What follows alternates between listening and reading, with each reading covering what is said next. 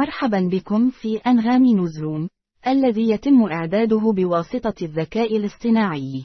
نبدأ بأخبار العالم، حيث يشير بحيرة لاست شانس ليك، وهي بحيرة صودا في أمريكا الشمالية، إلى أصل الحياة على الأرض.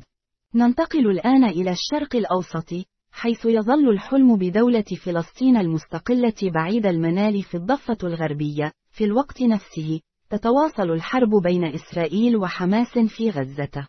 في الإمارات، هناك أمل جديد لنظام الهيبرلوب في الإمارات بعد أن حصلت الخط الإيطالي للركاب على الضوء الأخضر. في عالم الأعمال، قد يشرح انتعاش الإنتاجية في الولايات المتحدة كيف تباطأ التضخم في ظل اقتصاد قوي.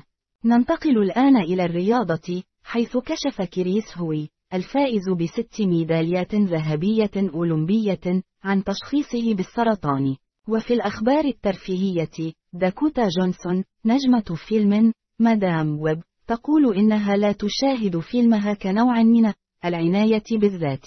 متابعة للنشرة، اسمحوا لي أن أرحب بمحرر الأخبار. ما هو تقييمك لمقالة حديثة تشير إلى أن محادثات وقف إطلاق النار بين إسرائيل وحماس في قطاع غزة لم تكن واعدة؟ وفقا لرئيس وزراء قطر، فإن المحادثات الأخيرة للاتفاق على وقف إطلاق النار بين إسرائيل وحماس في غزة لم تكن واعدة. على الرغم من تفاؤله، إلا أنه أشار إلى أن الوقت ليس في صالحنا. في حين أن رئيس الوزراء الإسرائيلي أعلن عن نيته مواصلة خطط لغزو بري في رفح، على الرغم من الضغوط الدولية المتزايدة. شكرا لكم على الاستماع، ونتطلع إلى مشاركتكم المزيد من الأخبار في اليوم التالي. ولا تنسوا الاستماع إلى أغنية مرتحناش للفنان بهاء سلطان على أنغامي.